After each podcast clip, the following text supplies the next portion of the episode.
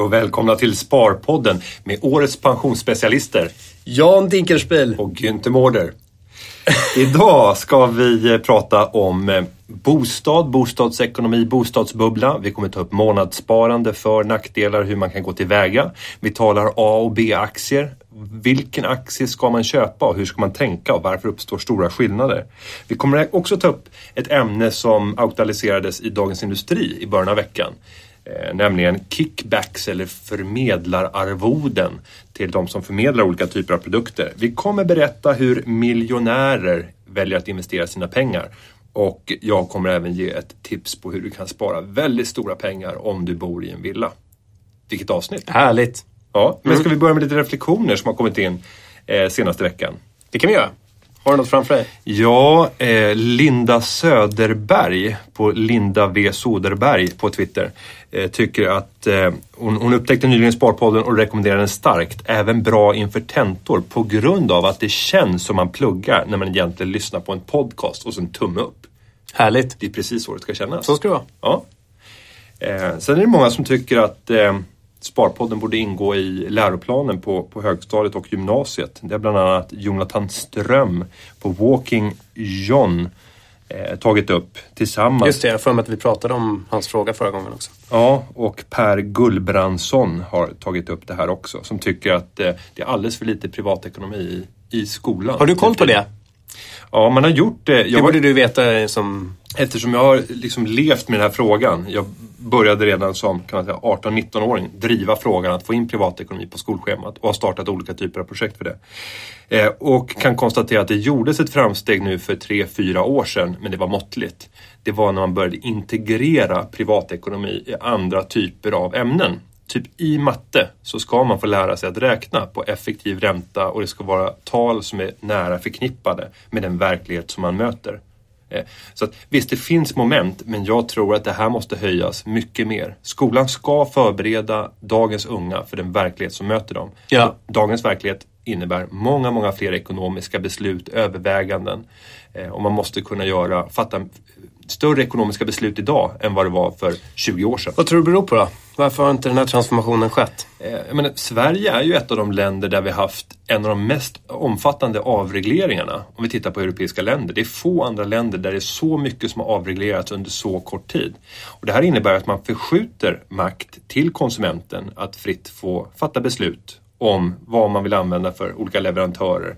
Oavsett om det gäller apoteket eller el eller tele eller på åka tåg eller och så vidare.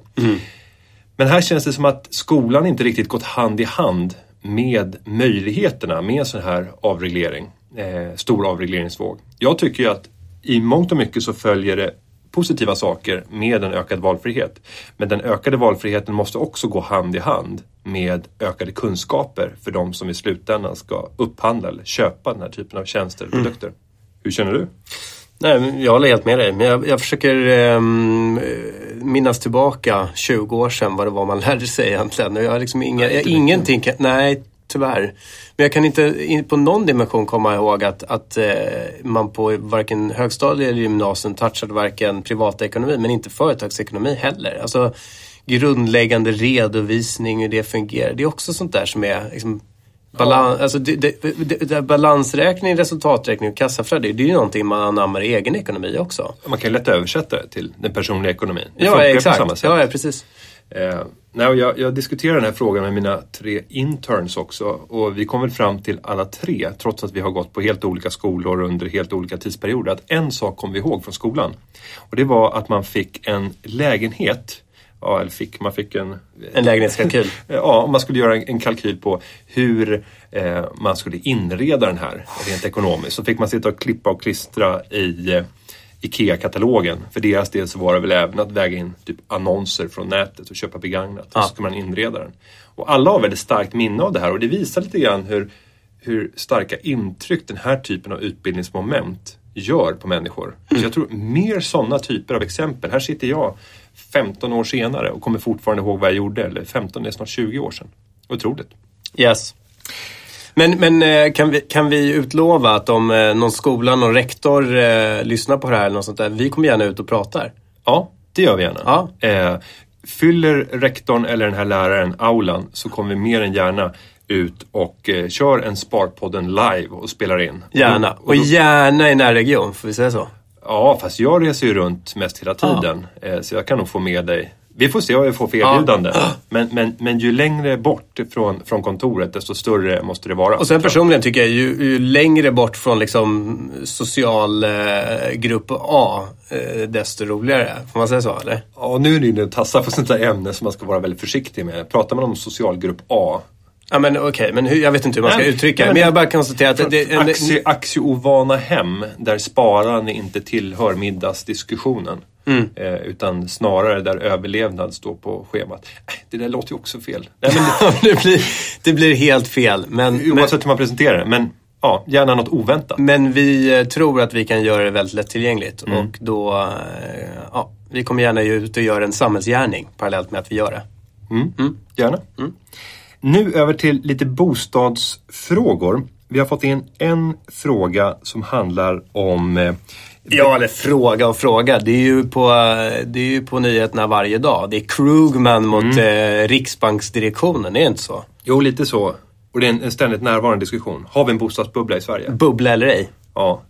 Eh, och har vi en bubbla? Mitt enkla svar på den frågan är nej, absolut inte. Med säkerhet. Ja. Ja, eh, f- för vet du varför? En, en bubbla för mig, det är någonting som är omöjligt att förklara med att, att prisstegringen är omöjlig att förklara med någon typ av rationell fund, fundamenta i botten. Eh, Alltså att det är utom all form av förankring i det fundamentala. Om vi bryter ner, vad är det som styr priset på bostäder? I grunden så är det utbud och efterfrågan. Och där kan vi redan konstatera att på utbudssidan så har det begränsats av att man inte har byggt speciellt mycket under de senaste tio åren. Eller ända sedan fastighetskraschen i slutet på 90-talet så har det byggts för lite om vi tittar på ackumulerad nivå. Eh, Lägger vi där till att vi har haft en, en ränta som har gått ner i källaren så att kostnaden för att finansiera sin bostad den har minimerats. Ja. Samtidigt som energipriser har gått ner kraftigt. Särskilt efter finanskrisen då industrin har gått på lågvarv. Eh, Så det finns mängder av sådana här faktorer som absolut talar för att vi ska ha en kraftig prisökning. Sen har vi en urbaniseringstrend som har varit starkare än, än på otroligt länge. Som gör att, att Stockholm har jag hört växer med ungefär 50 000 per år om vi tittar på Storstockholm som region. Och du vet, det, är- det är nästan ett Göteborg vart tionde år. Ska vi dra lite bakgrund för de som inte går in på di.se varje dag? Eh, ja, alltså går vi tillbaka till 1995 fram till idag Ja. så har vi haft en, en, en otrolig prisstegring. Och nu skulle jag bara vilja smacka till med det här talet hur många gånger som det har, har stigit. Eh, men det kan jag faktiskt inte göra bara på rak arm. Men jag lovar att lägga ut det på nordnetbloggen.se. Ja, och sen får man säga att det har aktualiserats ytterligare av att hushållens skulder har ökat dramatiskt under finanskrisen. Va? Ja, man, Senaste fem åren. man talar ofta om en kvot som heter eh, skuld i förhållande till disponibel inkomst. Ja. Och där ligger svenskarna just nu på 170 procent. Eh, och tittar man på nylånetagare, alltså förstagångstagare, förstagångs bostadsköpare, så ligger de inte sällan på 400 procent och ofta mer än så. Så att visst, det är dramatiska tal, men sen så tycker jag inte om när man håller på och pratar om kvoter eh, där man inte tar hänsyn till en viktig parameter, tillgångar. Just det, och där vet jag att du har tittat lite. Oh ja, nej men jag tittar bara på mig själv. Jag ligger ju inom det här 400 procent. Absolut. Jag har 400 procent eh, i förhållande till disponibel inkomst i lån. Men skillnaden är ju att jag har också stora tillgångar som jag valt att inte gå in med i min bostad. Utan väljer att ha dem separerat för att jag tror att jag kommer kunna få en högre avkastning än den ränta som jag får betala för de lån som jag möjligtvis då skulle kunna minska. Så att jag förvränger den här statistiken och gör så att den blir extra illavarslande. Men så glömmer man att titta på helheten och där tycker jag att, att Riksbanken tappar bort sig lite grann när man använder sådana förenklade antaganden. Det är inte värdigt. Har det inte kommit ut lite data på att en, en väldigt stor... du, rasar mot Riksbanken. Ja, ja, det ni göra. Men det inte, har det inte kommit ut data som indikerar att, att en stor del av den här ökade skuldsättningen eh, hos hushållen, det är för de som tjänar absolut bäst. Mm. Så att det är en väldigt liten del som, väldigt liten del som står för eh, en stor del av volymtillväxten i skulder. Ja, åker vi utanför eh, Stockholm och tittar, eh, eller Göteborg eller Malmö och tittar i mindre orter. Alltså det, man förvånas ju när man tittar på bostadsannonser på Hemnet eller på andra platser över hur billigt det är med en villa eller en lägenhet. Jag såg ju till och med förra året i en förstad till, till Falköping så sålde man en lägenhet för 10 kronor hos Kronofogden. Mm. Uh, och det var liksom en tvåa med 3000 avgifter. Det var väl inte det mest attraktiva området Utbud att bo i. efterfrågan. Ja, lite mm. så. så att, mm. det, visst går det att få tag i billigt boende i Sverige, mm. inget uttal om det. Men vill man bo i en, i en etta i centrala Stockholm eller centrala Göteborg, Malmö, ja visst. Sen är det ju märkligt, om vi ändå är inne på det här, så är det ju märkligt att, att eh, givet att man inte har förlorat jobbet under den här krisen så har ju då svenskarna aldrig varit så rika som de är nu. Alltså, mm. om, man, om man tar bort de som då har köpt en bostad som är väsentligt mycket dyrare som, än de hade köpt om ränteläget hade varit högre. Så har ju liksom räntan gått ner då från ja, 5 till 2, den rörliga tremånadersräntan och många mm. har rörliga bolån. Så det finns ju extremt mycket likviditet i marknaden hos privatpersoner som inte har förlorat jobbet, som är ju rikare än någonsin. Och då har man antingen kanske toppat upp på boendet eller så har man haft förutsättningar för att spara mer eller konsumera mer. Det borde ha drivit tillväxten i högre utsträckning än vad det kanske har gjort. Ja, men det har det nog gjort. Eh, för Sverige har klarat sig relativt sett bra jämfört med många andra ja. länder. Sen är inte den här situationen unik för Sverige utan den ser vi överallt i, i västerländska ekonomier. Och jag skulle vilja här, flagga lite grann, eller vad säger man, vifta lite med varningsflaggan och säga att det här innebär en ökad segregering. Att en stor del av människorna som har blivit av med arbetet har fått det allt tuffare på grund av att de äger inte sitt boende så de har inte kunnat åtnjuta de fördelarna som det har inneburit med den här relativt sett väldigt låga räntan. Mm. Samtidigt som de som har jobb och kanske bor i stora villor eh, de drar nytta av det här lägre energipriset och framförallt de lägre räntorna. Mm. Ja, så är det Eller så är det. Ja. Men du, en annan sak också som jag funderar på. Det är, vad är definitionen på en bubbla? Och vad är definitionen på, på en krasch? Alltså mm. om, om nu eh, bostadspriserna har gått upp eh, väldigt mycket de senaste åren och sen så höjs ränteläget något. Det blir dyrare att bo då för att räntorna höjs. Ja, men då kanske vi får se en sättning. Alltså vi får se så att det går ner 5-10. När, när, är det, när, tycker liksom, när säger ekonomer att de har fått rätt? Om det nu blir en bubbla. Därför att eh, om någonting korrigeras 10% är det en krasch. Mm. Det är ju enorma värden som försvinner om bostadspriserna går ner med 10% men likväl. Så länge eh, vi människor klarar vår räntekalkyl så är det fine. Ja, och grejen med en bubbla det är oftast att man inte kan förklara den när man är mitt uppe i den. Utan det är några olyckskorpar som kraxar men de blir nedtystade för de har inte förstått. Mm. Eh, och går vi tillbaka genom historien, alltså om vi tar IT-yran men kanske ännu bättre för den är så väl diskuterad så skulle vi kunna ta 2006-2007. Mm. För då hade börsen gått som tåget och framförallt den svenska industrin. Och då började man från, jag tror att det var Sandviks eh, VD, Lars, Lars-Erik eller Lars Pettersson, som myntade uttrycket superkonjunktur. Mm. Så de gamla konjunkturmönstren, de gäller inte framöver mm. utan nu är det en superkonjunktur. och så fort det föds sådana här typer av nya ord eller nya förklaringar för att kunna sätta ord på det som just nu sker och som är helt irrationellt givet all den fundamentala fakta som vi baserar vårt, vårt, vår uppfattning och våra kalkyler och, och våra förväntningar på. Så att, nej, jag skulle säga att när, när du inte kan med, med de historiska modeller och teorier som du har använt som, som grund för hur saker och ting fungerar kan förklara någonting, då har det uppstått en bubbla. Ja. Sen kan den där bubblan vara varaktig eller till och med livsvarig, men då blev det ju inte någon bubbla. För då har du hittat ett nytt sätt att förklara saker på. Och då blir det snarare forskning. Så vad du säger nu, om vi summerar det, att, att Krugman har fel, Schiller har fel, Riksbanken har fel och Günther har rätt? Ja. Årets pensionsspecialist. Ja. Nej men de får ju lyssna till pensionsspecialisten. -huh. Nej men i det här fallet, visst de har ju, har ju rätt i att priserna kommer med all sannolikhet att kunna sätta sig. Mm. Absolut. Mm. Eh, men, men det beror inte på faktorer som är utom vår möjlighet att förklara. Nej. Vi kan ju peka på varför. Ja. Så vi förstår varför bubblan har uppstått och då blir det ingen bubbla utan överprissättning. På bostadstemat då, du har fått in fråga kring el va? Ja. Det, Eller säger jag fel? Ja, jag har fått in lite kommentarer för att jag har ju gjort en förändring i mitt boende. Jag har ju flyttat till hus som förbrukade enorma mängder energi till följd av att jag hade fristående oljeburna radiatorer, alltså inte ett vattenburet system utan fristående oljeradiatorer. Direktverkande el. Fruktansvärt! Förbrukar 25 000 kilowattimmar per år. Ja, hur, hur, ofta funderar du över sådana här frågor? Alltså energiförbrukning och tittar på... Inte jätteofta. Nej. Men nu ska jag bjuda in er hem till min vardag. Och jag flyttar in där i december och då börjar jag på direkten göra kalkyler, titta på olika typer av av eh, alternativ för att sänka förbrukningen och fastnade då i en luft-luft-värmepump. Luft-luft-värmepump. Ja, luft, luft, Och vad hade du innan? Nej, direktverkande el. Fristående oljeradiatorer.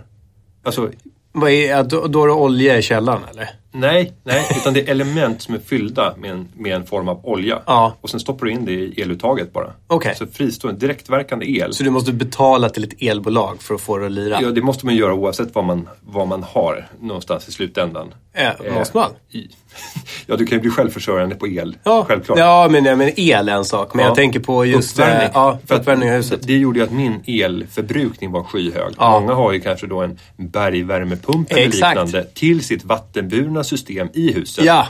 Och det är det som är haken. Alltså har du inte ett vattenburet värmesystem där elementen eller radiatorerna är sammankopplade via ett vattensystem. Ja. Då faller väldigt många av de här pumpalternativen bort. Ah, För att de ska man ju värma via en, grundkälla, en pump. Och sen ska det pumpa runt i huset. Just det. Och det, den möjligheten hade inte jag. Nej, okej. Om jag inte tog investeringen som låg ungefär på 300 000 att installera Ett värme- vatten, ja, vattenledningar vatten, ja. i hela huset till varje enskild radiator. och då när du köpte huset, typiskt sånt som eh, du tittar på men som ingen annan tittar på eller? Ja, för den totala driftskostnaden för det här huset var 63 000 kronor per år och det är fruktansvärt mycket. Okej. Många av de husen som jag tittade på tidigare Ja. låg kring ungefär 30 000. Och det är klart att 30 000 kronor extra, eller 33 eller 32 000 kronor extra, det innebär ju en väldigt hög eh, belastning på privatekonomin. Om vi tittar på ränteläget just nu, varje miljon kostar 1200 eller 1300 kronor i månaden om man har en välprutad bolåneränta. Eh, Så att det innebär alltså miljonbelopp som man får mindre för sitt hus om man har en väldigt ineffektiv uppvärmning. Ja. Så att, vad gjorde jag? Jo, jag började titta på luftvärmepumpar och konstaterade att jag kunde sänka min förbrukning på 25 000 kilowattimmar ner med 40 procent till 15 000 kilowattimmar. Okej. Om jag installerade en luft, luftvärmepump. Jag tittade på priserna och konstaterade att för ett fastpris eh, elabonnemang just nu så får man betala 80 öre, ett bra pris i slutpris. Eh, om man går på oavsett längd så kommer man ner till 75 öre. Men om vi då låt, leker med tanken att vi låser på ett år på 80 öre. Och 80 öre är historiskt ett ganska lågt pris. Sen finanskrisen så har vi haft relativt sett låga priser. Det har inte varit ovanligt att det har varit över en krona. Så att, att bygga kalkylen på 80 öre är inte alls tokigt.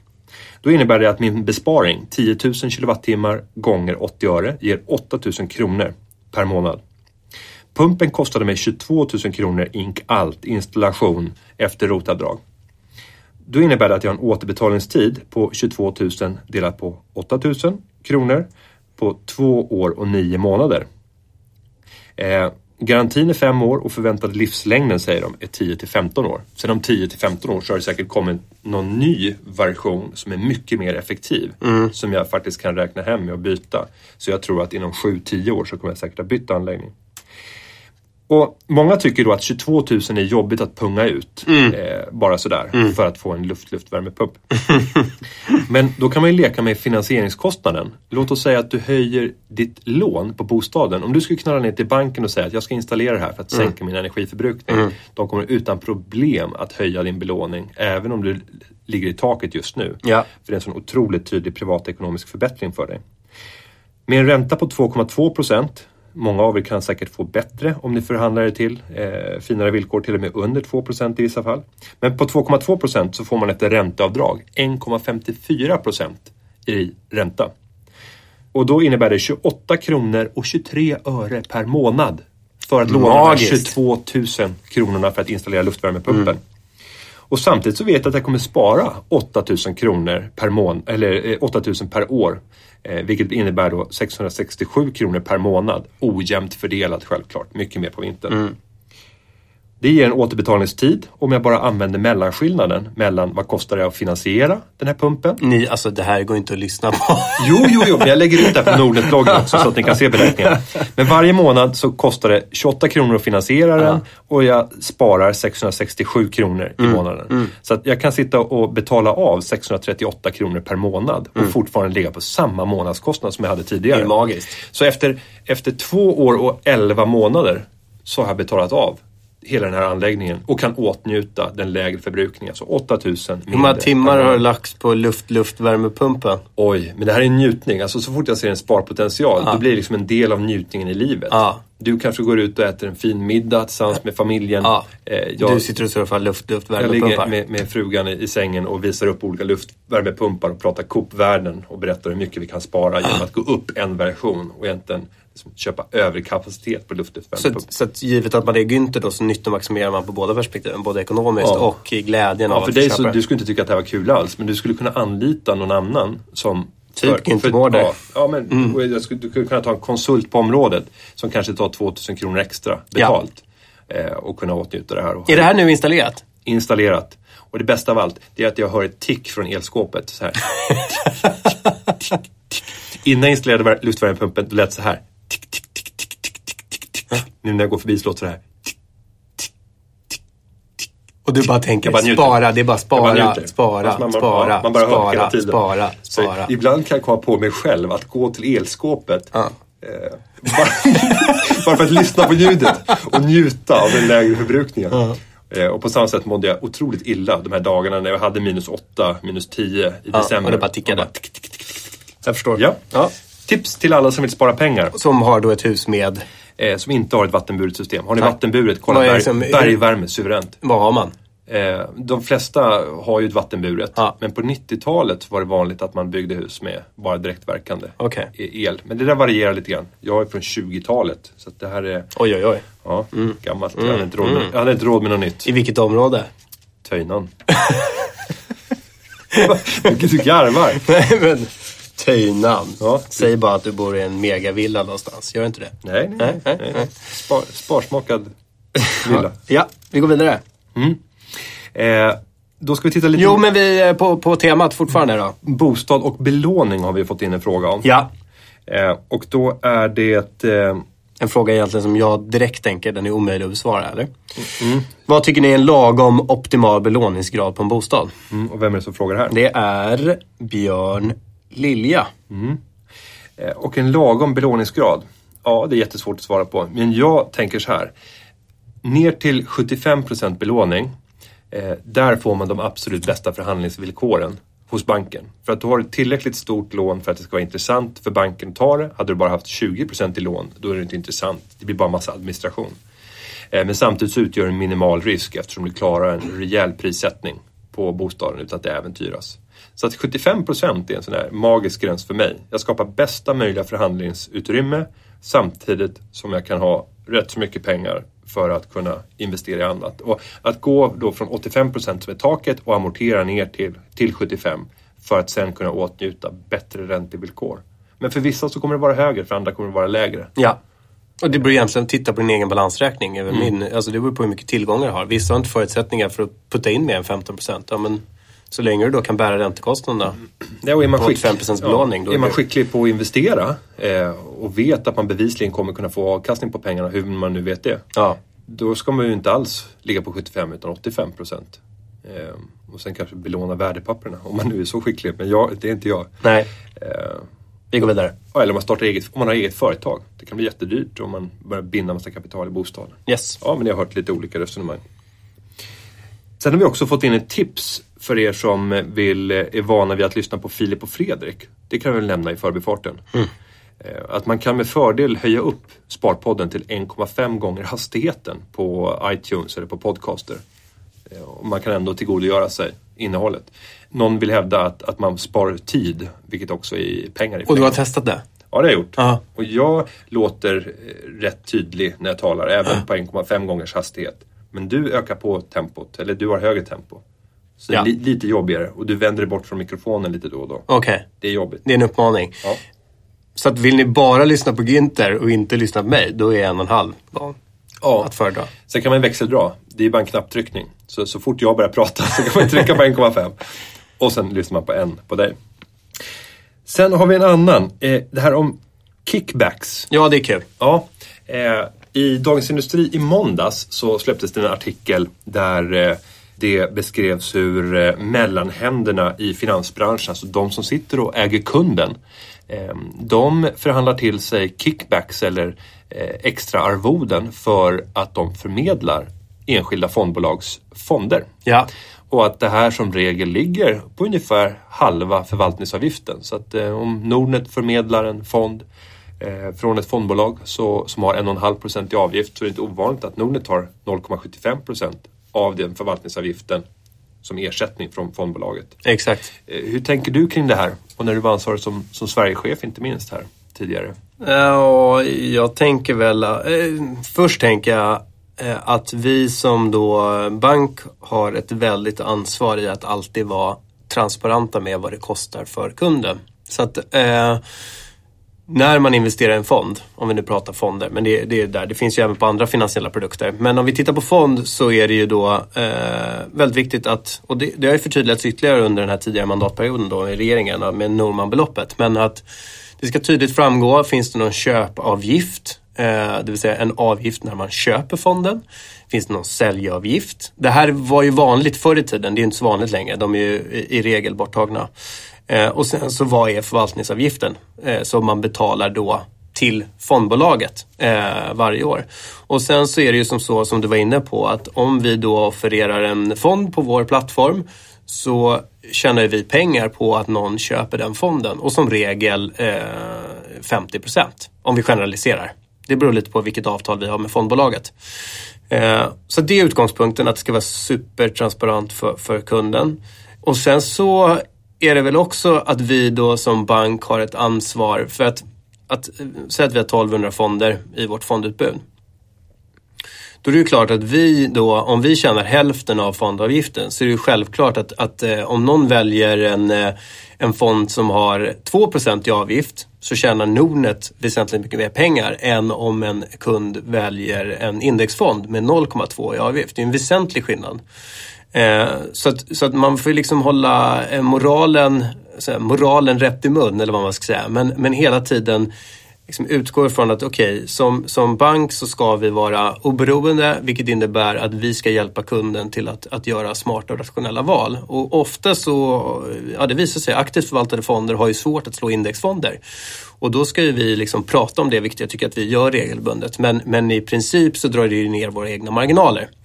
Och, och tittar man då på, alltså jämför Nordnet och, och många av de andra bankerna så har ju de liknande scenario att förhålla sig till. Det vill säga egentligen så borde ju de rekommendera indexfonder i hög utsträckning till sina kunder än sina egna aktivt förvaltade fonder. Vilket jag tror är en svår gränsdragning för, eh, för, de här, eh, för våra konkurrenter.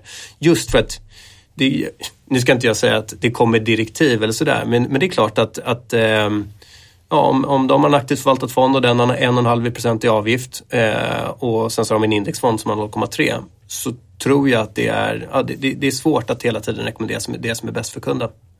Men sen är det väl en, är inte en, en viss skillnad? Du brukar ofta beskriva eh, Nordnet och nätmäklarna som eh, en form av, av ICA-butik. Eh, som inte säljer liksom, egna produkter utan tillhandahåller alla andras produkter. Ja. Nu börjar liknelsen med ICA bli lite haltande eftersom ICA har gjort våld på sin egen affärsmodell och säljer allt mer ICA Basics och andra typer av egna varumärken. Ja. Men i grunden så är det väl så att tillhandahåller man andras produkter, ja någonstans så måste du ju betala för den saken som du levererar, alltså en stor butik. ICA tar väl också betalt antar jag, eh, däremellan. Eh, ja. Från det att de säljer sina produkter. Men sen är frågan då, skulle man ge tillbaka en del av det man lyckas förhandla sig till? För det är klart att Nordnet med över 400 000 kunder kan attrahera eller förhandla sig till mycket bättre villkor än, än de flesta andra på marknaden när det gäller fonder. Då skulle man kunna tänka sig att Nordnet tar hälften av det man har tjänat in och ger tillbaka till kunderna. Men då uppstår ett näst, nästa problem, tänker jag. Då skulle det plötsligt vara billigast att köpa en fond hos Nordnet så skulle jag gå till, låt oss säga, Skagen Fonder direkt. Mm. Så får jag betala ett högre pris mm. än om jag går till en mellanhand och köper den hos Nordnet. Ja, det finns en sån problematik. Samtidigt så är det ju så, att om, om, eh, nu vet jag inte den exakta siffran, men om, om eh, säg 30-40% av, av kapitalet i Nordnets värld är eh, fonder. Så att om vi skulle ge tillbaka hela den delen som vi får i ersättning av fondbolaget för att vi distribuerar deras fonder, så då skulle ju vi söka intjäning någon annanstans. Alltså, så, så, så ärlig måste jag vara. Så att säga att vi, vi skulle ju kunna bli liksom vad ska man säga, distributionsoberoende. Att alltid all, alltid den här rabatten eller distributionsersättningen går tillbaka till kund. Men då skulle vi kanske lägga på att okej, okay, men om du har en fond så skulle det vara någon typ av eh, avgift korrelerat med det eller sånt där. Eller kapitalförsäkring eller investeringssparkonto. Om du tar kapitalförsäkring hade det inte varit konstigt att kanske avgiftsbelägga den för att man har kostnader förenat med att hantera kunden. Men jag tror att det, du var inne på det här med ICA-butik och jag tror att det, eh, det som blir, jag har ofta tänkt på den liknelsen. Så vad är det som, alltså vi går in i en ICA-butik och så vet vi att okej, okay, eh, om jag köper en Marabou eh, mjölkchoklad så kanske det, ICA tjänar så här mycket på den och så är det någon annan eh, mjölkchoklad så kanske jag tjänar annorlunda på det. Det tycker vi inte, det, det, är inte på något sätt provocerande. Vad är det som är så jäkla provokativt med att, att vi gör det här på den finansiella marknaden? Och, och förklaringen för mig är enkel, vi vet inte vad vi får. Vi vet inte vad framtiden... Om vi visste att okej, okay, men jag är beredd att betala 1,5% eh, för en aktivt förvaltad fond därför att jag vet att den kommer att överavkasta index. Men då är det självklart. Men vi vet inte vad vi får. Och det är det som gör att det är så, så otroligt provokativt med de här olika priserna och marginalerna där, där eh, liksom, ja, egentligen då de här fondbolagen och vi indirekt kan tjäna eh, stora belopp oberoende av om du som, som kund eh, har positiv eller negativ avkastning. Och om man ska leka med den här tanken med ja. ICA-butiken och, om man säger att man inte vet vad man får. Då skulle man kunna tänka sig i kyldisken så finns det lite olika paket. obrandade, det står inte hållbarhetstid. Alltså, ja. Man chansar, man köper. Du köper eh, kossa men du får häst. Ja. det är inte så vanligt i och för sig. Nej. Nej. Och jag fick reda på här senast, det, det, fick mig faktiskt att må lite illa. Jag fick ju tag i ett, ett större parti köttfärs på ICA Maxi eh, från Irland. Som jag gjorde, en storkok med köttfärs och har fryst in. Men nu fick jag höra att det var något salmonella-larm mm -hmm. Så det var ju inte heller vad jag Nej, önskade att få. Nej, men jag tycker Nej, men... en annan grej som, som är i den här debatten, det är ju att jag tycker att precis som du är inne på, Nordnet har inte, vi har ju faktiskt egna produkter. Vi har eh, en indexfond och vi har några fond i fonder eh, med olika risk för att vi har som ambition att göra det enklare för våra kunder. Eh, men vi har inte så många egna fonder och eh, och då är alltså vår utgångspunkt och vår strategi är ju att vi ska lära kunden att bli en bättre investerare och fatta egna smarta investeringsbeslut. Och då tror vi ju, då kommer man fatta, då, kommer du inte välja en dålig fond med höga avgifter. Så att, så att i vår strategi så Ja, det blir ju enkelt, men vi frånsäger oss en del av ansvaret. Alltså utbilda kunden till att fatta smarta beslut och då kommer kunden välja liksom lågmarginalfonder som, som, som slår mot index. Det, det som blir mer provokativt det är alla de här som säger att nej men okej, okay, du vet inget om ekonomi Eh, och därför ska jag agera rådgivare och ta hand om din ekonomi. Och egentligen borde de då också köra samma strategi, lägga in i indexförvaltning med låga avgifter. Men där, om man då tittar på sin rådgivare och liksom pekar ut så här, varför, då, titta då vilka fonder som, som rådgivaren har valt. Och, och, titta på om det finns några motsvarande med väsentligt mycket lägre avgifter. För det är klart att liksom, den här rådgivaren också tjänar olika mycket beroende på vilken eh, fond som kapitalet kommer in i. Och pröva och ställa frågan till rådgivaren. Finns det någon annan fond som du skulle säga har en motsvarande riskprofil och ett motsvarande rörelsemönster ja. men som kanske har en lägre förvaltningsavgift? Pröva din rådgivare. Mm. Och säger de att nej, det här är den bästa Gå då till en annan rådgivare och säg att den här rådgivaren har sagt att det här är det bästa alternativet. Ja. Det finns inget bättre. Så ska du få se att den där rådgivaren kommer att kunna plocka fram någonting annat om de befinner sig på en annan bank. Och vi kan väl i det här sammanhanget också eh, gå in på det här som hände då Swedbank för, för någon månad sedan när de var ute i blåsväder. För då var det ju några aktivt förvaltade fonder eh, där de korrelerar extremt nära index mm. med reservation för att de hade fondavgifter på mellan 1 och 1,5 procent. Så det var i princip, och jag tror att den förra då, ja vi var inne på det i det, ett tidigare poddavsnitt, men den tidigare vdn för, var det Ruber eller? Mm. Som gick ut och sa, nej men vi, vi hade ingen ambition att avvika från index utan vi skulle ligga runt index. Och där kan man faktiskt gå in och söka på hur mycket aktiv risk man tar i förhållande till sitt index. Och då ser man att många av de här stora, gigantiska Sverigefonderna de ligger på 1-2 procent. Det betyder att man avviker ungefär 1-2 procent mot index. Det är ingenting. Eh, Sen, sen har jag en annan teori också. Mm. Och det är att det som är kul med att jobba på Nordnet i förhållande till, till eh, då större bjässar med väsentligt mycket mer fondkapital. Det är ju att alltså, bra beslut för kunden är inte så dyra för oss. Alltså det är inte lika dyrt för oss att vara good guys. Eh, eh, och då tänker jag på att eh, alltså, jag tror att det finns väldigt mycket kapital som väller in i olika fonder som eh, bankanställda kan ifrågasätta då eh, kvaliteten kring. Men de, det, det, är för dyrt. Alltså, de, de, vet att deras instegslösningar, olika tjänstepensionslösningar, alltså, de, de vet att de kommer att underavkasta över en tidshorisont.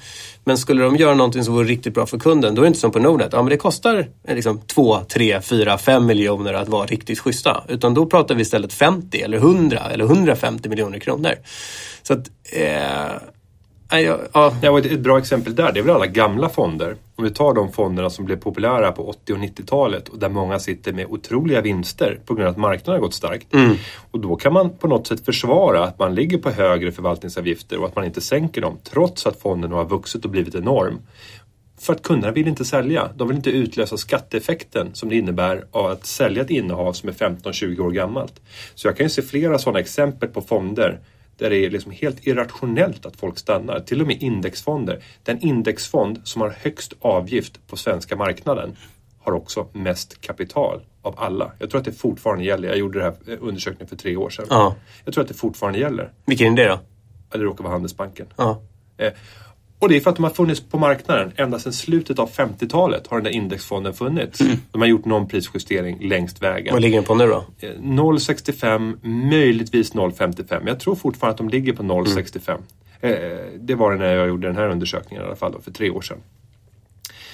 Och det är ju anmärkningsvärt högt pris. Det är mer än dubbelt så högt som snittet för alla nya fonder. Alltså normalt sett så kostar en indexfond ungefär 0,3 procent. Mm. Där ligger alla de nya leverantörerna som inte börjar fula sig och begränsa insättningar eh, eller på olika sätt har begränsningar i hur man får använda produkten. Utan fria insättningar och där du har full rörlighet i, i, i fonden. Mm. Men ändå så, så har man ett så pass stort fondkapital. Det om det. Ska vi gå vidare och titta på våra miljonärer? Det kan vi göra. vi har fått en fråga. Det är Lo Mannheim som har frågat på Twitter. Intressant vore hur sparare på Nordnet, Nordnet med hyfsat mycket pengar väljer att placera. Strategi, risktolerans med mera. Jämför med vanliga privatsparare. Ja, och den här frågan kommer ju ganska dikt an vår inspelning så att vi har en mini-analys här. Uh, och uh, alltså vad vi då har gjort är att vi har, vi har gjort ett axplock, vi har tagit fram de eh, tusen mest eh, förmögna på vår plattform i respektive land. Mm.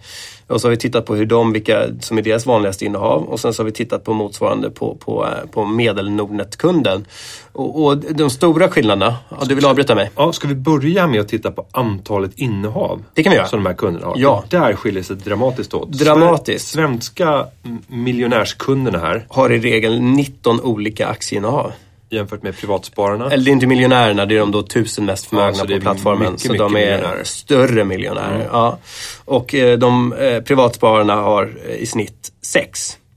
Och tittar man på de andra nordiska länderna så är det då åtta i Norge, det är en ganska koncentrerad förmögenhet. Eh, och DK, alltså Danmark 19, Finland 23, mer som Sverige. Och tittar man på eh, då den vanliga privatspararen så är det 5, 5 och 3. Så man skulle givet det här kunna säga att eh, miljonärerna i Norge, eller multimiljonärerna i Norge, Norge de är mest rock'n'roll. Ja. För de koncentrerar sin portfölj. I Sverige, om vi tittar på 19 innehav, det är ju egentligen otroligt eh, riskaversivt på grund av att det, det, är en alldeles för stor spridning oftast. Man brukar tala om att när det gäller till exempel aktier, vilket är huvudfokus för den här gruppen, mm. så ska man ligga mellan 12 och 15 innehav. Där har du liksom en, en optimal portfölj. Mm. Om du börjar öka innehaven långt över det och 19 som ett medelvärde innebär att många ligger på 30, 35, 40 innehav. Mm. Eh, ja, då bidrar inte den varje nytt innehav till att du sänker risken med, med, med nämnvärda tal. Om vi tittar på den totala riskprofilen.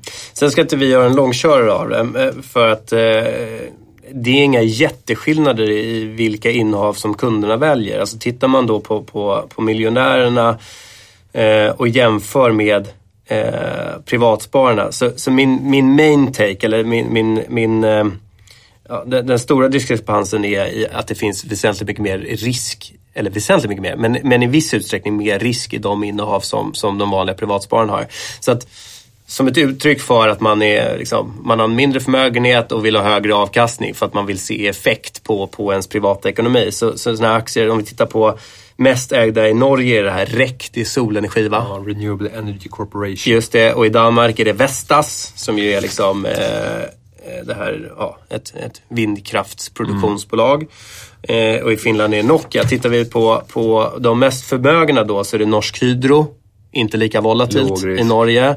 Novo Nordisk i Danmark. Spännande tillväxt. Novo Nordisk? Ja, ändå relativt sett hög risk jämfört med Sverige då. Vi har H&M som, som främsta miljonärsinnehav och i Finland hade man Fortum. Mm. Och att jämföra liksom Fortum mot Nokia, alltså det, det, det går liksom inte. Utan miljonärerna verkar vara mer måna om att skydda och bevara sitt kapital och få en hyfsat god riskjusterad avkastning.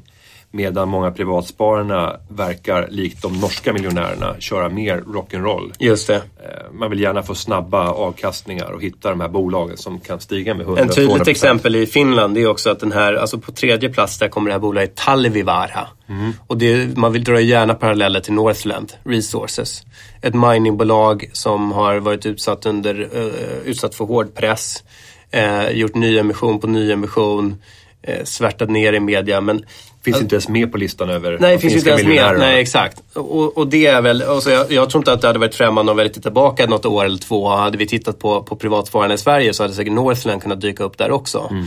Eh, och det är väl egentligen, precis som du är inne på, att för miljonärerna är bevaring av kapital viktigare än, än, än värdetillväxt. Och de hoppar inte på de här kortsiktiga trenderna i de här alldeles, alldeles eh, de här bolagen som, som utsätter ditt sparande för extremt hög risk. De är förmodligen lite mer ärrade skulle jag tro. De har varit med om det där. De har säkert ja. varit, eh, precis som privatspararna, de vanliga kunderna, ner och härjat. Men no av någon orsak så har de lyckats och då blir man mer fokuserad på värdebevarande. Yes. Sen ska man ju säga att när vi pratar 19 innehav så kan det ge en, en felaktig bild. För vi tittar ju på antalet olika värdepappersslag som finns i en enskild portfölj.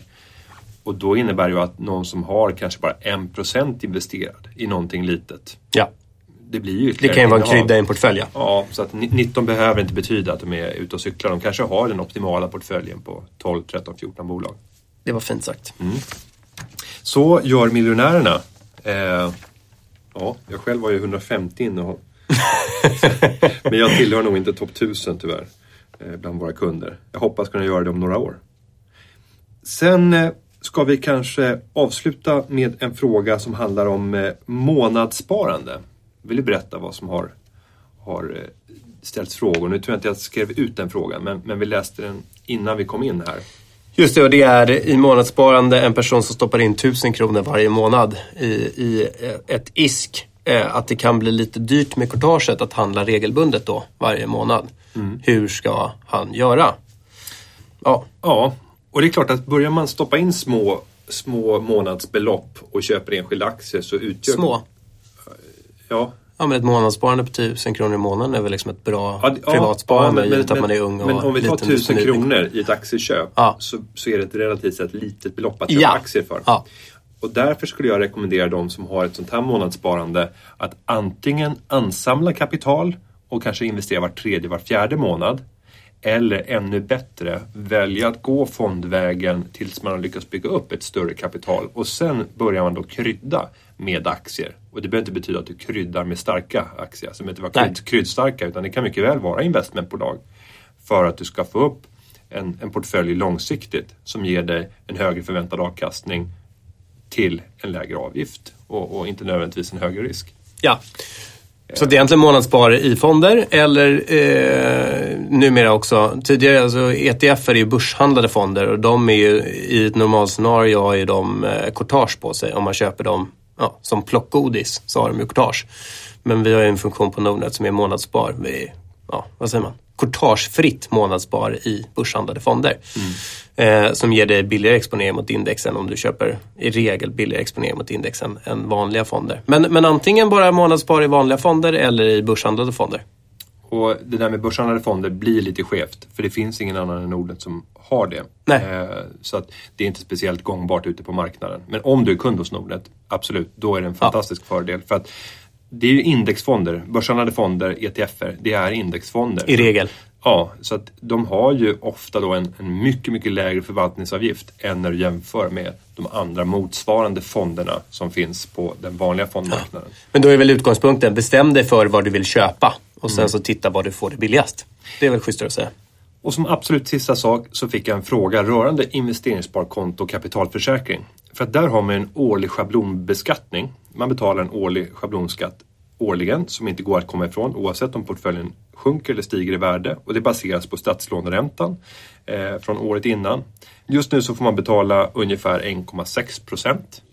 Vad är det jag säger? Helt ute och snurrar. Eh, strax över 0,6 procent okay. eh, får, får, du betala per år på hela kapitalet. Men då betalar man ingen skatt på vinster och ingen skatt på, på eh, dina eh, utdelningar. Men då var det någon som kom på att, ja men vänta nu, om jag bara köper och behåller så är det ju faktiskt så att om man inte säljer en aktie så behöver man inte betala skatt i den gamla formen av depå. Utan där beskattas man först när man säljer. Om jag då äger mina aktier i 30 år utan att sälja, är det inte mer fördelaktigt att ha sina aktier i en vanlig depå istället för att ha en sån här schablonbeskattning. Som kommer varje år. Mm. Och där har jag lyckats inte bara bevisa utan också överbevisa som eh, Alejandro Fuertes Bergström skulle säga. Mm. Att eh, en eh, välspridd portfölj med en genomsnittlig direktavkastning som idag är 3,1 procent på Stockholmsbörsen är mer fördelaktig att äga inom investeringssparkontot även om statslåneräntan skulle skjuta i höjden. Om du vill se de här beräkningarna för att se om det här stämmer överens med hur ditt sparande ser ut. Gå in på Nordnet-bloggen. Där gjorde jag ett separat inlägg med alla de här beräkningarna bakom. Ja. Eh, så den kan hjälpa dig. Så kan man säga på beskattning då, för jag vet att vi fick en annan fråga. När, hur mycket, bla bla bla kring isken. Eh, då kan man säga att den stora skillnaden mellan ISKen och kapitalförsäkringen är att i kapitalförsäkringen så dras ju skatten från institutet. Så att du, ska ha likvid på, på depån. Jag tror att det är, är det sista en? Nej. Ja, nu pratar du kapitalförsäkring. Just det. Dras det Den från dras. institutet. Du behöver inte tänka på det utan det dras från institutet. Mm. På ISKen så är du ju själv skatteskyldig då och då läggs det på, på skattsedeln. Exakt. Mm. Med det så säger jag och Jan tack för det här avsnittet. Vi hörs nästa onsdag eller när som helst. Och jag ska också säga att den här podcasten har eh, producerats av Fredrik Karlsson Hedin och klippningen är gjord av Emil Hemming. Tack för idag. Tack så mycket.